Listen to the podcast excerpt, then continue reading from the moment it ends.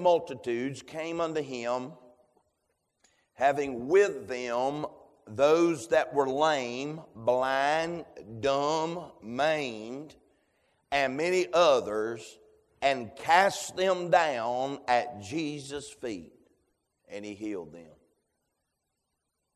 If the Lord would help us tonight, before I pray, I'm going to preach on this thought Jesus' feet the best place in the world. Father, we love you today. Pray you'd help us, Lord, to mind you, help us do your will. Thank you for the truth of the Bible. And Lord, let us walk through the Bible and see these different people, these character studies in the truth of the Word of God. And Lord, it remind us, Lord, that no matter what's going on in our life, no matter what situation we're facing, no matter what storm that we find ourselves in, no matter what circumstances of life that tomorrow may hold, or next week, or next month. I'm thankful, Lord, the best place to be in the world is Jesus' feet, Lord. And I appreciate the privilege and the opportunity having, therefore, brethren, a, a new and living way consecrated for us through the veil that is to say, your flesh, Lord. And you've opened up that opportunity, and now we can pray boldly and we can come boldly to the throne of grace that we may obtain mercy and find grace to help in time of need. And Lord, we call unto you as Jeremiah did, that, that Lord, in those depths of the prison that he found himself in, I'm glad he knew, Lord, that he could call unto you and answer, and you'd answer, and show great mighty things which we know not. Lord, I pray you give us that truth today. Help us to mind you, and we'll be grateful for all that's said and done. In Jesus' name, amen. Amen. And you can be seated. In Matthew chapter 15, verse number 30 is our text. I wanted to start there in the Bible because it didn't matter what, it doesn't name the nationality that they are. In chapter 15 and verse 30, it does not say uh, what side of the tracks they were born on. It does not say what color their skin was. It does not say uh, how much money they did or did not have. It, it simply says in verse number 30, that whatever was in the multitude, when they got at Jesus' feet, he healed them. Oh, thank God, they found out the best place in the world to be. They may have went over there to the Mediterranean. They may have got on a boat and went down there to Rome. They may have seen the statues and the empire, may have seen all, the, all those culture of Greece, and may have been in all the places of the world that men traveled during this day. But I bet if you was to pull them to the side and ask them, what is the best place uh, that you've ever been? They'd say, the best place in the world uh, was that place that I was at the feet of Jesus. Amen. And it don't matter what's going on in your life, friend. I'm thankful. It doesn't matter your background, doesn't matter the circumstances, doesn't matter how long you was a sinner, how bad of a sinner you was, how deep in sin you was. If you, whatever your situation, if you'll just get at the feet of Jesus, I'm glad that'll be the best place you could find. Men are tallest. One man of God said, I believe it was Charles Wesley, said, Men are tallest uh, when they kneel at the feet of Jesus. I remember preaching on all prayer is warfare. And there's a reason why, brother, I believe when you look at those different items in the armor of God, there is no knee pads because you do your best fighting when you're on your knees. There's no, there's no armor for the back because we shouldn't be running from the battle. But there's no armor for the knees because the best fighting can be done on our knees. And I think about all those people in the Bible. Well, at this instance, there was redemption Amen. There was redemption at the feet of Jesus. There was revival at the feet of Jesus. Them disciples had been with him for a while, but I guarantee you, Brother Scott, when they saw everybody else that came getting healed, I bet you they got down and got some help. Amen. Amen. Thank God there's revival at the feet of Jesus. You say, Preacher, I feel stale. Uh, there's nothing my wife can tell you. I don't like soggy bread. I don't like stale bread. I don't like it. I want it crunchy. I want it. I want it toasted. I, I don't like stale cracker. I don't like nothing stale. And God don't like nothing stale. He wants us to be crisp. He wants us to be on fire. I think it'd be better to be lukewarm than it had to be cold, but that ain't what God said. I think coming to church one time a week would be better not come at all, but that ain't what God said. God said, I want you hot or I want you cold. Amen. Hallelujah. You get revival at his feet. You get refreshed at his feet. Don't let you, don't let your Christian life get stale. Get at the feet of the Lord. Amen. Get at his feet. There's redemption at his feet, revival at his feet. There's refreshment at his feet. If you used to ask Ruth, you could go all the way back to the book of Ruth. Ask her what she found at Boaz's feet. I'll tell you what she found. She found rest at his feet. Amen. Amen. When she got in there, she went to sleep. Thank God. You can rest when, when rest seems to get away from your mind and your mind's running circles around and you can't find sleep for your eyes. If, if you could just get to Jesus' feet, hallelujah, you'll find what you need. Ask that woman that had the issue of blood for 12 years. Ask her what she found at Jesus' feet. Thank God. Ask them lepers what they found at Jesus' feet. Thank God. The best place in the world is to pray and get at the Lord's feet. We ought to do like them camels. They said they'd take them camels fully loaded. They'd get them camels amen, and unload them and unpack them and take them down there, going in that sheep gate into that slot called the eye of a needle, and unload all them camels and make them get on their knees, and they'd scurry in that little hole before you ever got into that place down by the sheep market where the sheep went in, down there by the refreshment of the pools of the water of Bethel. You had to get on your knees. We need to be like that, Brother Scott. We got to get on our knees. Amen. The, the, the tallest we'll ever be is when we're on our knees. The greatest place in the world is to be at His feet. Take your Bible with me. Let's look. Let's just find a few people who got at His feet. I believe, I believe that if we went to the Old Testament, we could ask Ruth and she'd say that. I believe if we'd go to, if we went over there and ask uh, Daniel, who's, say, well, Daniel, when you heard the decree and you knew you was going to be thrown in the den of lions, What'd you do? He said, Well, I went and got at his feet. I flung my window open. If you asked Jeremiah, he said, when you was in the prison and nobody couldn't help you, he said, what could you do? He said, well, I just got on my knees. You know what he's doing? He is getting at the feet of God. Hey, man. Oh, don't matter where you been. Them three Hebrew boys standing erect was getting at the feet of the Lord. I'm so glad. And they were really at the feet of Jesus because the fourth man in the fire was Jesus. That's a pre-incarnate of Christ. Amen. He had to show up just to keep them warm in the fire. they had to walk around to stay warm. There's an air conditioner. I feel like preaching tonight. Hey, man, I'm talking about you get help when you get at his feet. We, we have the privilege of prayer and we neglect the greatest privilege. I, I, I still believe angels are dumbfounded how ignorant Christians are that we don't pray more than we do. Somebody ought to help me. Amen. I want you to look at a man. Let's look at Peter. Peter fell down and he found the place of conviction at the feet of Christ. What's what happened? In Luke chapter number 5 and verse number 8, you know the story. We, we won't take the time to read each place we're going to go tonight. But if you were to look in this story in, in Luke in chapter number five, this is when the Lord's going to call Peter to himself. This is Peter, and he's sitting down there, and one morning uh, by the Sea of Galilee, he's fished all night like fishermen did, and he's gathered them nets up, and he's cleaning and cleaning the nets, and he's mending the nets. And the Lord walks down on the seashore of his life. Amen. And down there by the beach he hears the, he hears the, the multitude coming. And when he gets down there by the beach, he gets up into one of them empty boats and he tells Peter, he said, uh, I, matter of fact, look with me in verse number three. He entered into one of the ships, which was Simon's, prayed him that he would thrust out just a little from the land, and he, and he sat down and taught the people out of the ship. That's the first time that Peter ever saw a ship turned into a pulpit. Jesus is getting out there, and they say on that, on that water, if you just back off into the deep just a little bit, that the, the banks around the Sea of Galilee acts like an amphitheater and acts like a PA system.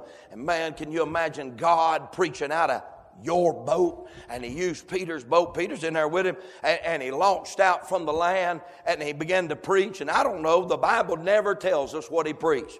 But boy, wouldn't it have been something? I know one thing. I think I know what he preached. he preached probably what Peter ended up preaching that got a hold of all that crowd. Amen. Because the Bible says when he had left speaking, watch what happens. Peter has heard this man preach, and no doubt that morning Peter heard uh, that it like he'd never heard. Don't you remember the day you heard for the first time? You might have been brought to church. Jesus had already been in Galilee. He'd been preaching around why Peter hadn't heard him. I don't know if he went to the synagogues. I don't know if he'd went to the temple. Maybe fishing uh, consumed all of his time. But this time he heard like he never heard. I was brought up in church, went to church for 12 years. I don't know how much truth was preached. I don't remember hearing no truth preached, but uh, it could have been. And, and I, I, do know this, Brother Frank. I remember the day I walked in the Welcome Home Baptist Church and Darrell Pruitt preached so hard them teeth came out. I remember that day. That's the day I did hear. hey, man.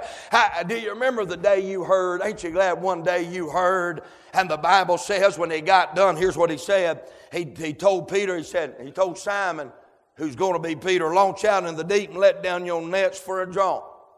Now I'm thinking to myself, Peter probably thought, well, listen, I've been, I've been admiring you. I, I, respect you as a preacher. I'm just wondering if it's going through Peter's mind because watch what he says. He said, when he, he, he said this in verse 5, Simon answered, said unto Master, we have told all the night taken nothing, nevertheless at thy word, I will let down the net. It's as if he said, hey, you the preacher, I'm the professional fisherman. But when he said, Nevertheless, I don't want to disrespect you at your word because his message was gnawing on him. Can you imagine when he throwed out that net? Here's what the Bible said. Amen. And when they had done this in verse 6, they enclosed a great multitude of fishes and their net brake. Now, I, I love this. The master, we have toiled all the night, we have taken nothing. Nevertheless, at thy word, I will let down the net. Well, that's not what the Lord said. The Lord said in verse number four, launch out in the deep and let down your nets, plural. Here's what Peter said. He said, I got enough faith in you, enough respect in you, I'm going to do half of what you said. I'm glad God even use, if we'll just get half right, God will go ahead and help us out a little bit. He let down the net, and the net couldn't hold it all. If he'd have let down two nets, God would fill two nets, and he wouldn't have lost none. But it's still amazing that they got anything in the boat because anybody in here that's ever been fishing, if you got a broke net, you ain't going to get nothing in that boat. Boy, ain't God good. He can use a broke net to catch some fishes. Well, preacher, I ain't no good sharing the gospel. I feel like we don't do enough soul winning. I tell you what church is. It's just a bunch of zeros knotted together to make a net, and God cast us out into the community, and we might be half broke, have scales all over us, need to be cleaned up, but God can use a broken net. He used broke things all through the Bible. He used a broke net to get so many fish that his boat began to sink. I say amen. It matters if you fish in God's fishing hole. It's everybody with me. Now, watch what happens. Watch what happens, Brother Scott. He admires him, he respects him, he's, he's honoring him. He, he didn't do everything that he said, but he did do part of what he said. The Bible said they beckoned unto the partners. They said, it's as if they said, Come over and help us. And the Bible says that they were in the other ship, they should come help them. When they came and filled both the ships, so they began to sink. Did you see that? I, I don't even understand that. You either sunk or you're not sunk. Now they beginning to sink. It don't never say that they pailed the water out. All I know is they begin to sink. Don't you remember that day he found you? He stepped up on the bow of your ship. You really heard what he said. You might have just stepped out, took one step, but you knew your, sink, your ship was sinking and you was going down. Hey, man, and all you thought about was not grabbing a pail, boy, let's get this water out of here. Let's dump some of this fish overboard. All you could think about, all you could think about was what Peter done. And you know what Peter did? Look what he did. Oh, my, hallelujah. Look at verse number eight. The Bible said when they got done, and verse number eight, Simon Peter saw it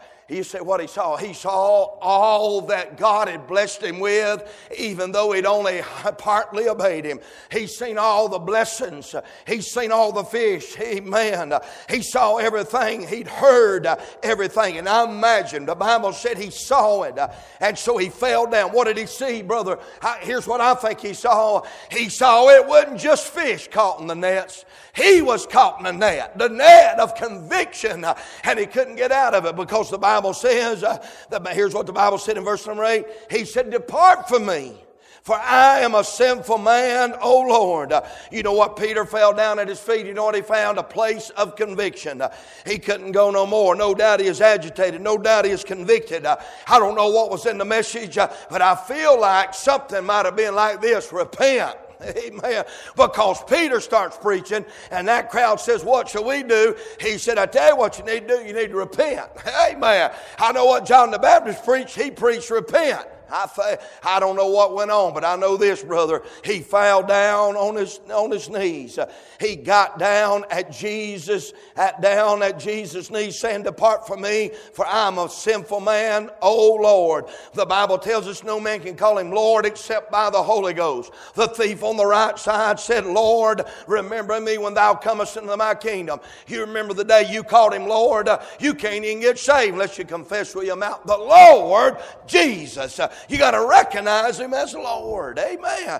And he called Him Lord. He said, I'm a sinner. Thank God, depart from me. I'm a sinful man. It's impossible to hear the gospel of Christ uh, preached in the presence of God uh, and not feel troubled in your soul if you're lost. Uh, I'm so glad that day I came in and that man of God preached the gospel and I felt troubled in my soul. I didn't know what to do with it, but I felt troubled in my soul. Ain't nothing like when God shows up in a service. Uh, he'll change everything. You say, what can you find at Jesus' feet?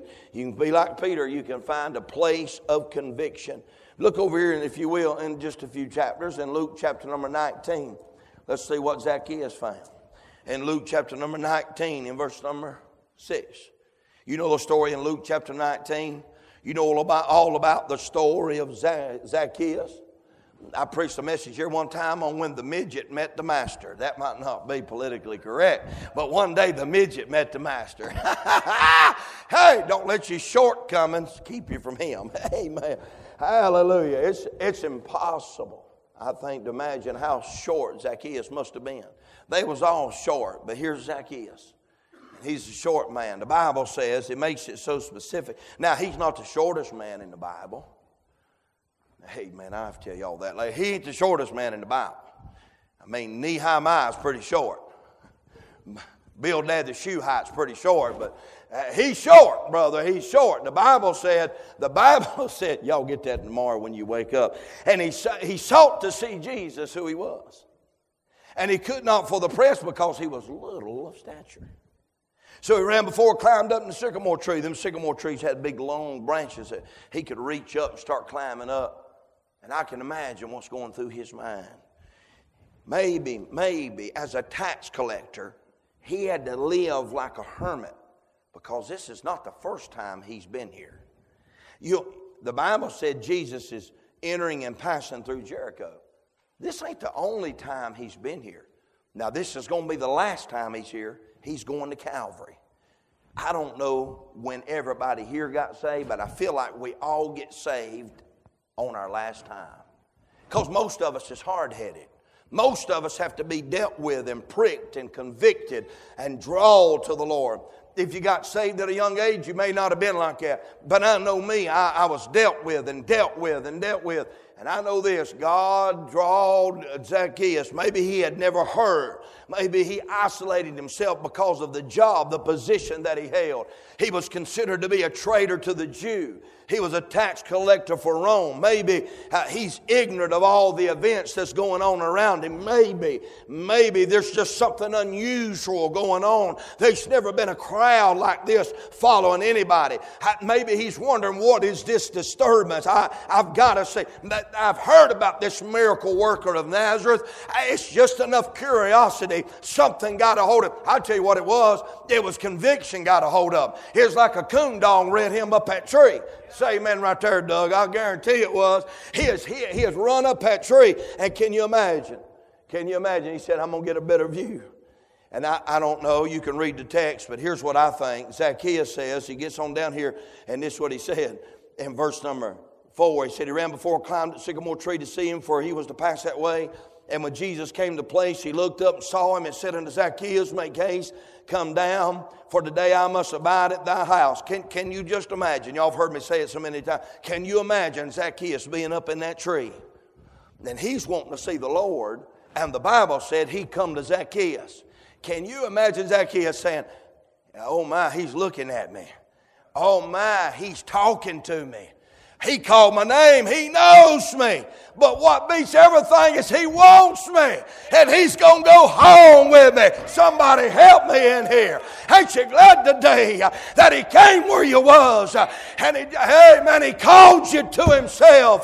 Oh, I wish y'all had been in there and heard that story Jared told. I'm glad He'll always receive what He calls to Himself. He'll never refuse it. Amen. Thanks be unto God. And Zacchaeus, Zacchaeus got to take Jesus to the house. I say amen. Wait a minute. He, he, whoa, whoa, he's coming toward me. He sees me. He talking to me. He knows me. He knows, everybody knows me. They don't like me. They hate me. They despise me. They know what job, but he knows my name. And yet he wants me. And he's going to go home with me. I don't know about y'all. That excites me. Amen. Old Zacchaeus said, Make haste. He said, Come down, for I'm going to go to your house today. Ain't that what the Bible says? Watch what the Bible says. Amen. And he made haste, verse number six, and came down and received him joyfully. And when they saw it, everybody out there that knew who Zacchaeus was, saying that he was gone to be guest with a man that is a sinner. Zacchaeus stood and said to the Lord, Zacchaeus stood and said unto the Lord, Behold, Lord, the half of my goods I give to the poor. If I've taken anything from any man by false accusation, I restore him fourfold.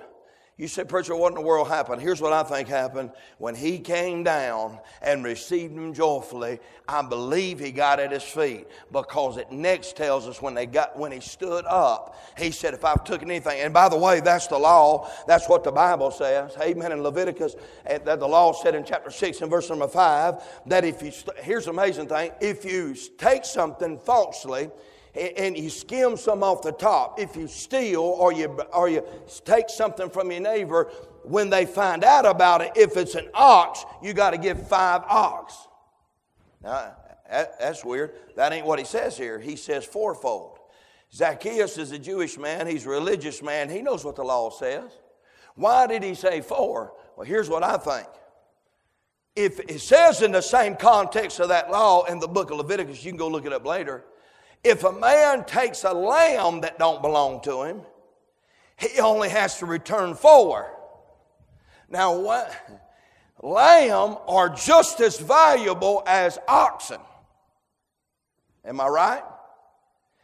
Why would you only restore four if you took a lamb and five ox if you took an ox? Here's what I think. There was one lamb already given before the foundation of the world. I say amen. Woo! Y'all sit there if you want to. Amen. Hold that for me, Jared. Hey, man, are y'all with me today? Hey, what I'm saying is, church, one's already been given. Woo! Was, does the Bible not say he was a lamb foreordained before the foundation of the world?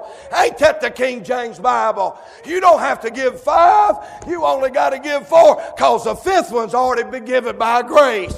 Oh my God, have mercy. I don't know how, let me get back to Zacchaeus. Oh man, what a testimony. Can you imagine this old boy? See, the Bible's going in, in verse 10, I love this verse.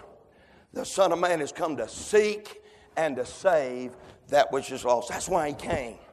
That's the purpose of him coming. We're to carry on his work. We're to go seek that he saves that which is lost. We're the instrument, the hands that God uses. We have the feet that God uses. We have the mouth. Oh man, hey man, thank God. Oh, hallelujah. Oh, I'm so glad today I'm saved. I, I want to have a testimony like Zacchaeus. He said, Lord, he said, Lord, if I've taken anything falsely, he said, I'm going to restore it fourfold. But you know what he said before that? You know what he said? Let's back up. You know what he said? He said, half of my goods I'll give to the poor. Now, I don't know why. I don't know why he done that. Here's what I think. Here's what I believe. You don't have to believe this. There's blind men. One of them's blind Bartimaeus. And he's always used to getting very little. Can you imagine somebody come by and dumping a whole bunch of money in this thing and saying, What in the world? He said, I just met a man named Jesus. He changed my life. Wait, you're Zacchaeus. You're the thief. You're the robber. Everybody knows you're the scammer. You're the traitor. He said, Yep, but now I'm saved. I've done got at his feet. I guarantee you, blind Bartimaeus got his motor running. Thank God. That's why BB got better because he heard the testimony of somebody else. Amen. Oh my, let me go on. Look, look what the Bible says in Luke chapter 5. Let's go back. Luke chapter 5.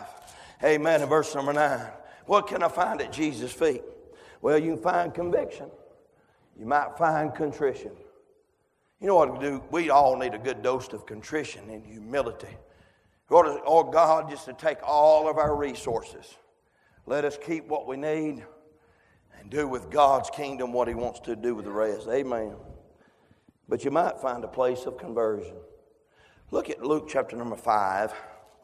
Let's go down here. Amen. Luke chapter number 5 and verse number 19. Verse, start in verse 18. And behold, men brought in a man, a bed which is taken with a palsy, and they sought means to bring him in and to lay him before him. And when they could not find by what way they might bring him in because of the multitude, they went up on the housetop and let him down through the tiling with his couch into the midst before Jesus. And when he saw their faith, he said unto him, Man, thy sins be forgiven thee. You know what he found in the presence of the Lord? Oh, it pays to get in his presence. Amen. The best place to be in the world is before the Lord. You know what he found? He found a place of conversion. I preached a message right there on one time on when four of a kind beat a full house. Don't act like y'all don't know poker. Amen. And that's when four of a kind beat a full house. Y'all just do this at me. Amen. That's when four of a kind beat a full house right there. Hey, the Bible said he saw their faith. Now, y'all study on that a minute. They had enough faith, they were going to do whatever it took to get a sinner into the presence, let him down at the feet of Jesus. You know what we ought to do? We ought to take every sinner we know down to the foot of Jesus, call their name out, storm the gates of heaven, and pray that God would do something for our sinner family. Amen. God's still saving sinners. Amen. He's still saving sinners in mercy. It, it, it could have said a lot of different things. Here's what it said in Mark chapter 2, and Mark's account, and verse number 1, it uses this word. Matter of fact, let's just go over it so you know, make sure I ain't preaching out of an almanac. Let's see, see what the Bible says. Look here in Mark chapter number 2. Amen. And verse number 1, this, was when I, this is actually the text I preached on for kind of beautiful house. Amen. Look what happens. In verse 1, did y'all see this? Man, Boy, I love the Bible. Y'all believe every word's inspired by God? I do. I believe in plenary. I believe in absolute perfection in His Bible. Watch this word. And again. And again. The first time he was at Capernaum, they rejected Christ. You know what Christ did when, when men reject him? He came back again. If he hadn't come again, the palsy man wouldn't have got up. He wouldn't have been converted. The four men wouldn't have took him. Boy, ain't you glad he Hey, man, Jacob dug wells again. Samson grew hair again. Jeremiah made it up. hey, man. Ezekiel, I like that. If you look up in the book of Ezekiel, I think it says six times the word of God came unto him again. So we hard headed. Somebody ought to say amen. And sometimes we're hard headed getting it. Sometimes the crowd's hard hard headed receiving it. Amen. And sometimes we just got to preach it again. Hey, Amen, Brother Doug. We got to say it again. We got to tell them again. Don't give up on them. Don't let them. Amen. You know what? Them four men, you know what they had faith? They had faith if they could get their sinner friend. Didn't matter how sick he was. Didn't matter the opposition they faced. Didn't matter the obstacles. They had to, they had a crowd. They had to climb. And they had clay. You know what? They had to rip that clay roofing off. That's a picture of the flesh. They had to get rid of the clay, had to get rid of, had to get past the crowd, had to climb up on top of the roof. Amen. Amen. Glory to God. Somebody help me. They were not going to let the opportunity pass. They had a burden for a friend of theirs. Amen. And the boy got satisfied. He got blessed by the Lord, and they benefit because now they went from three to four. Amen. A threefold cord can't be easily broken. What about four men carrying the gospel? Hallelujah. I'm telling you, glory to God, we get that family that's lost. You say, Preacher, well, I don't think he's in that bad of shape. Well, here's what the dictionary says the word palsy means paralysis of any part of the body, specifically this word, involuntary tremors, shaken, chronic degenerative disease attacking the central nervous system, muscular rigidness, weakness, mask like expression. The condition can start at the top and paralyze the whole body. He was sick, but his friends were sure. And don't you know the crowd was surprised? Hey, man, because he walked out saved. And the thing he was let down on, he walked out with. Oh, my God, somebody help me. If you'll just get at the feet of the Lord, uh, hey man, it might be conviction, it might be contrition, it might be conversion, but everybody needs to get at the feet of the Lord. We'll get some help tonight. Let's look at Matthew 17. You say, Preacher, I got some family members, they plumb crazy. Well, some of my family said that too. Some, some of my family said, He's too far gone now. He's been out there in the world too long now. By now, he stinketh. Yeah, the sin done got on him, Brother James. He's too far gone. Might as well give up on him. Why do you keep calling him? You just going to end up pushing him away. I never understood that. Uh, where, the, where are you going to push them? They're going to hell already. Somebody say amen. I mean, they're going to hell if somebody don't care enough to call them and invite them. And everyone, I'm not saying you have to do it all the time. Just pick up the phone. I still got, I, I wanted to call his name. I still got a young boy. Used to be in church. I'll text him every once in a while and tell him I love him. You know why? Because I believe just a little chip and a little chip and a little chip, he'll know Preacher Shane loves me. After, after not seeing him for two years, he showed up on my front porch one day and me and him having an hour conversation. There ain't a doubt in my mind, brother. I'm getting a little excited thinking about one day he's going to walk in the, man, the church. He's going to get right with God. God's going to change that boy's life. Yeah, I know he can because he did mine. He took a drunk and delivered him.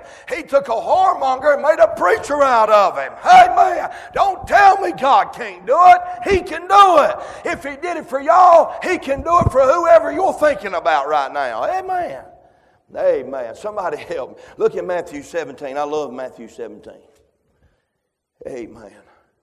We've looked at go fish. we looked at Fort McCann beat a full, house. I mean, we, amen, we looked at the midget met the master. Let's look at this one. That's when the lunatic met the Lord. Amen. Look at Matthew 17. Look at Matthew 17, verse 14. What's this? And when they were come to the multitude, they came unto him a certain man kneeled, kneeling down to him. He's getting at his feet, Brother Scott. Whether you are let down, whether you climb down, whether you bow down, somebody help me, amen. Or whether, amen, that's what, or whether you kneel down you'll just get at the Lord's feet, you'll find the help you need, maybe even tonight. Look, watch Matthew 17. Here's when the lunatic met the Lord. And when they were come to the multitude, now watch what happened. This is a great, let me, let me just, let me set the text. In Matthew 17, they've just been on the glory mountain. The glory has broke out from the inside. Moses shows up. Elijah shows up. He's alive. Y'all know he was translated, right? He ain't died yet. I believe he's going to be one of them that's going to come back. But he, he's alive. He was transported to heaven. You got a dead man and alive man. You got the law and the prophets. Guess what they preaching about, Brother Jay? Preaching about Calvary. Wouldn't have been some.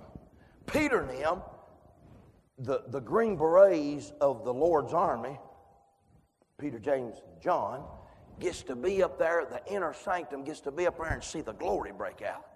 They got a preliminary experience of what it's going to be like in Revelation 19 when everybody else gets to behold His glory. They got to see the glory of the Lord break out and, and had camp meeting up on top of the mountain. Oh my God. Hey man, I mean, great God. In heaven, there's some good mountains I'd like to go to if I ever go to Jerusalem. I'd like to go to Carmel to see where God beat up Baal. I'd love to go, thank God, to this mountain and see when the glory break out. I'd love to go up on the mountain where he died for my sin. I'd like to come to that Mount of Olives where he's going to put one foot. There's a lot of mountains I'd like to go to. Amen. But brother, if I never get to go, I will go that day. Amen. In Revelation 19, we're going to be with him in somebody's. I might not see the earthly Jerusalem, but I'm going to see the new Jerusalem. Amen. Now, watch what happens. Here they are. Come down off the glory. They just got into glory. The Father spoke and said, This is my beloved Son. See, hear ye him. I mean, when God shows up, people get a little, uh, they get a little nervous and they start talking about building programs. They want to build a temple for Elijah and Moses. And, and the Lord had to clear everything up and said, Wait just a minute. Only one deserves the glory. This is my beloved Son. Hear ye him. They've just got into glory. They come down off the mountain and smack dab into somebody needing some help. When we get to come to church on Sunday, don't think Monday's just going to be a breeze. Don't just think, hey, God something has to get us here in, in, in an atmosphere of getting our battery charged. That's what, that's what church ought to be, ought to be plugging up so that we can go out and burn out for a little bit in the world, come back on Wednesday and plug up again, and then go out. Y'all say amen right there. Y'all know I'm right. Amen. God help us. What's what happened? The father was desperate. He had exhausted all of his resources. Every person in the community believed his son was past help. No doubt about it. He was possessed with the devil. Watch what happens. Let's just read the text.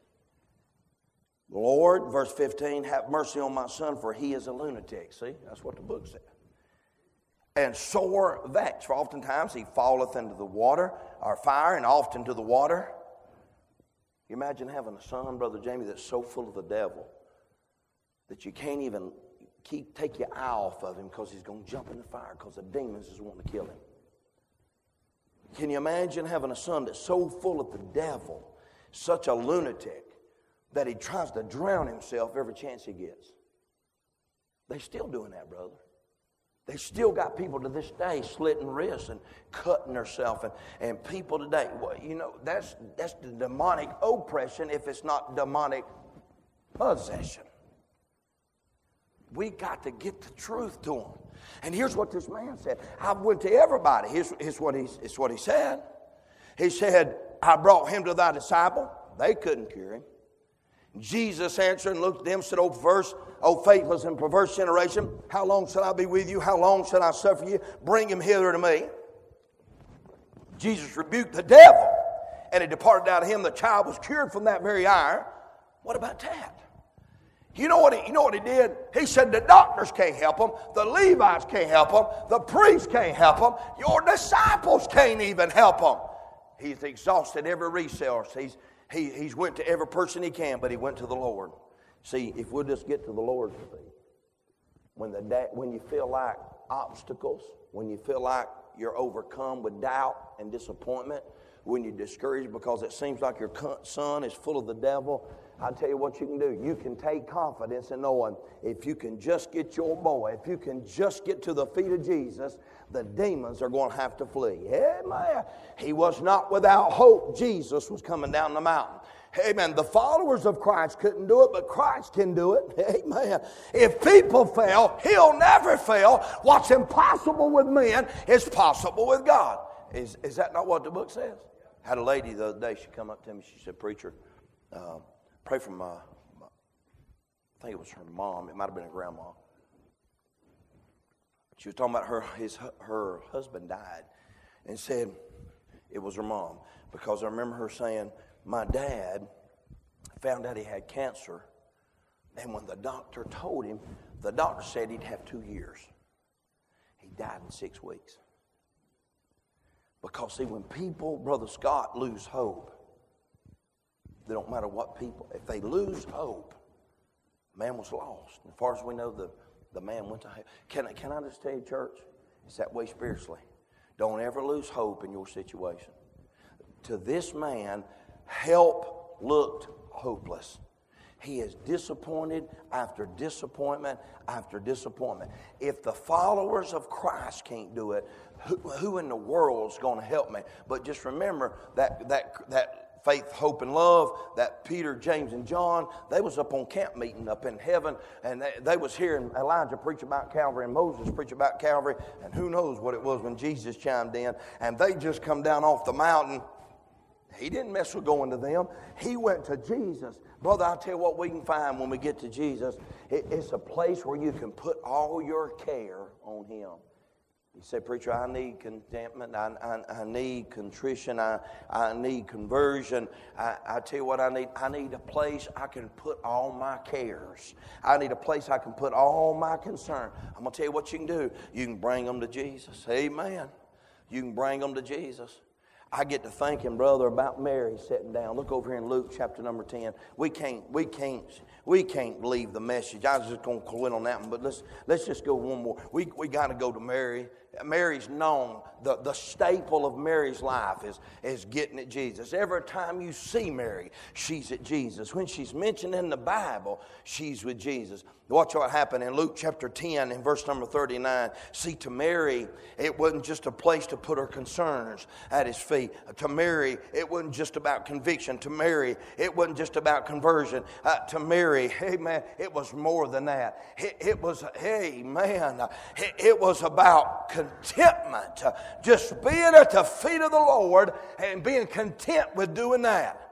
I get to thinking about Mary and Martha and Lazarus and what Jesus had. Uh, y'all have heard me preach it before. Jesus went to Bethany over and over and over and over again. You don't see him going by a lot of people's houses like that, but every time he's in Bethany, he's going by Mary and Martha and Lazarus' house. I mean, they're, they're so close uh, that when Martha and Mary get desperate about Lazarus and he gets sick, he, they They've got enough confidence in their relationship. They send word to Jesus and said, Your friend's sick. Boy, I, I like that. Being so tight with the Lord that you're known as his friend.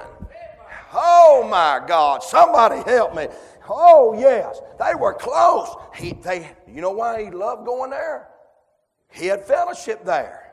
Hey, man, you know why he liked going there? He had worship there. You know why he liked going there? He was Lord, had lordship there. If he's got lordship and worship and fellowship at your house, I hope he does here. Hey man, he'll keep showing up. How about, hey man, y'all like when Jesus shows up? I sure do. Lazarus, old Lazarus, he is quiet.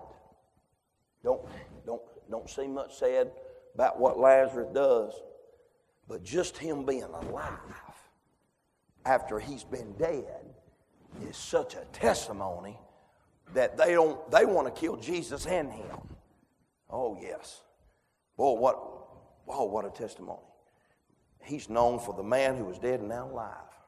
Martha's known for the person who's always working to meet the needs of and nothing wrong with that. She's dependable. We need people who are quiet and who are dependable. We need people who are working.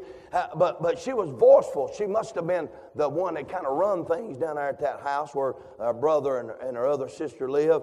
Uh, she was down there. She was always dependable. She was making the decisions. She was always the one deliberate and decisive getting work done but Mary was contemplative. She was the dreamer. She was the one that was just content. Here's what I think. Why wasn't Mary up in there with Martha in the kitchen? I tell you what I think. What's she used to work on bread in the oven when the bread of life's here? Woo! Somebody help me. Hey, man, are y'all listening to this preacher? How oh, God, why worry about bread when you got the bread of life? It's like she didn't even register what Martha was saying. Why? The master's talking. Are y'all listening to this preacher? See, Martha, she's industrious. Lazarus, he's, he's an illustration. Mary, she's inspired. Martha's a worker. Lazarus is a witness. But Mary's a worshiper.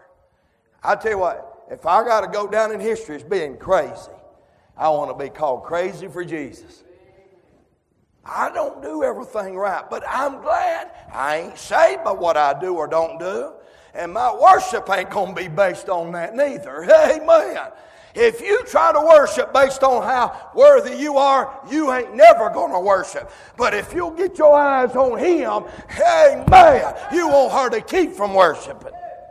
Bread's in the oven, who cares? Let it burn, Martha. The bread of life's here. Amen. Here, here's what she's wanting to do, brother. She's wanting she had a desire to increase her learning.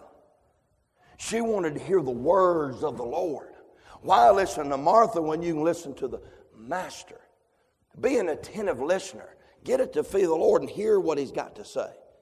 But here's what she she also she wanted to grow in her discernment through listening to His illuminating words.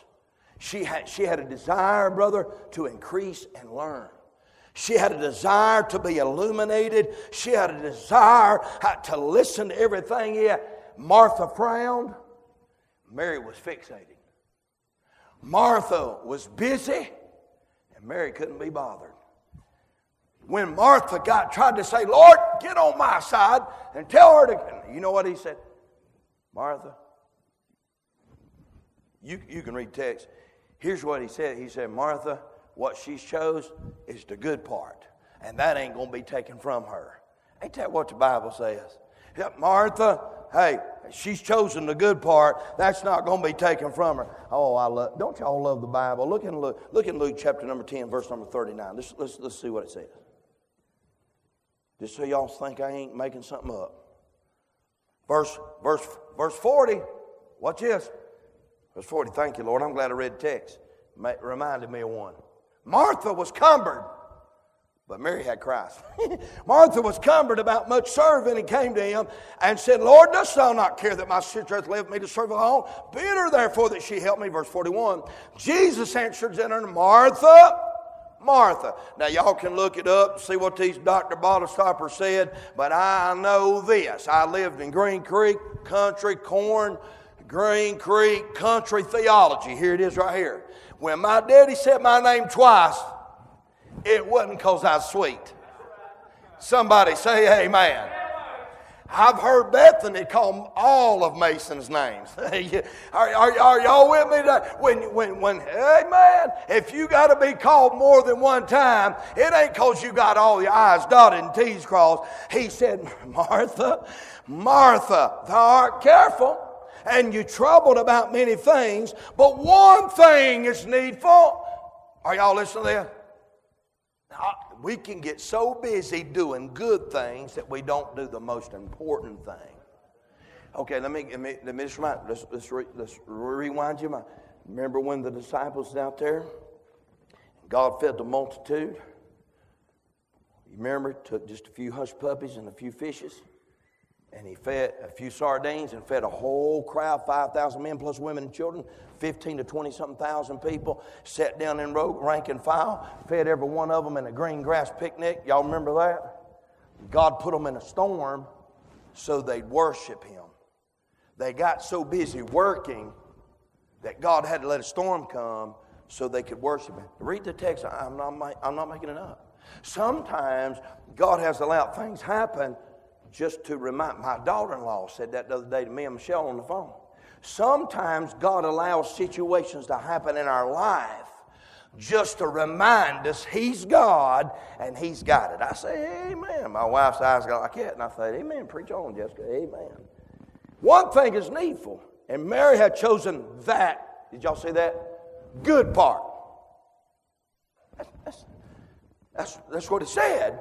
The good part which shall not be taken from her. Now,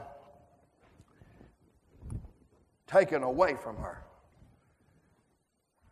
One day, Martha wasn't going to have the strength because of old and feeble to be cumbered and careful. But it didn't matter how old Mary got, she was always going to be content with Christ. Are y'all listening to this preacher? And that was never going to be taken away from her.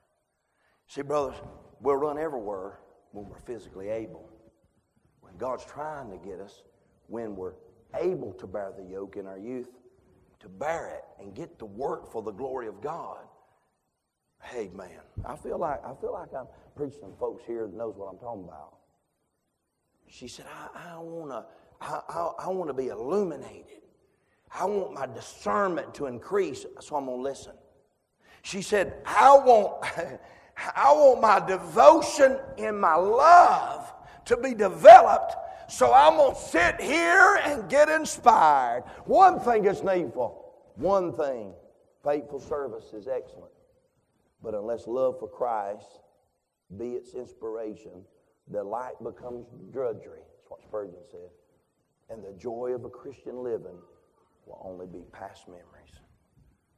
Don't get so caught up dotting the I's and crossing the T's, working and becoming weary that you forget to worship.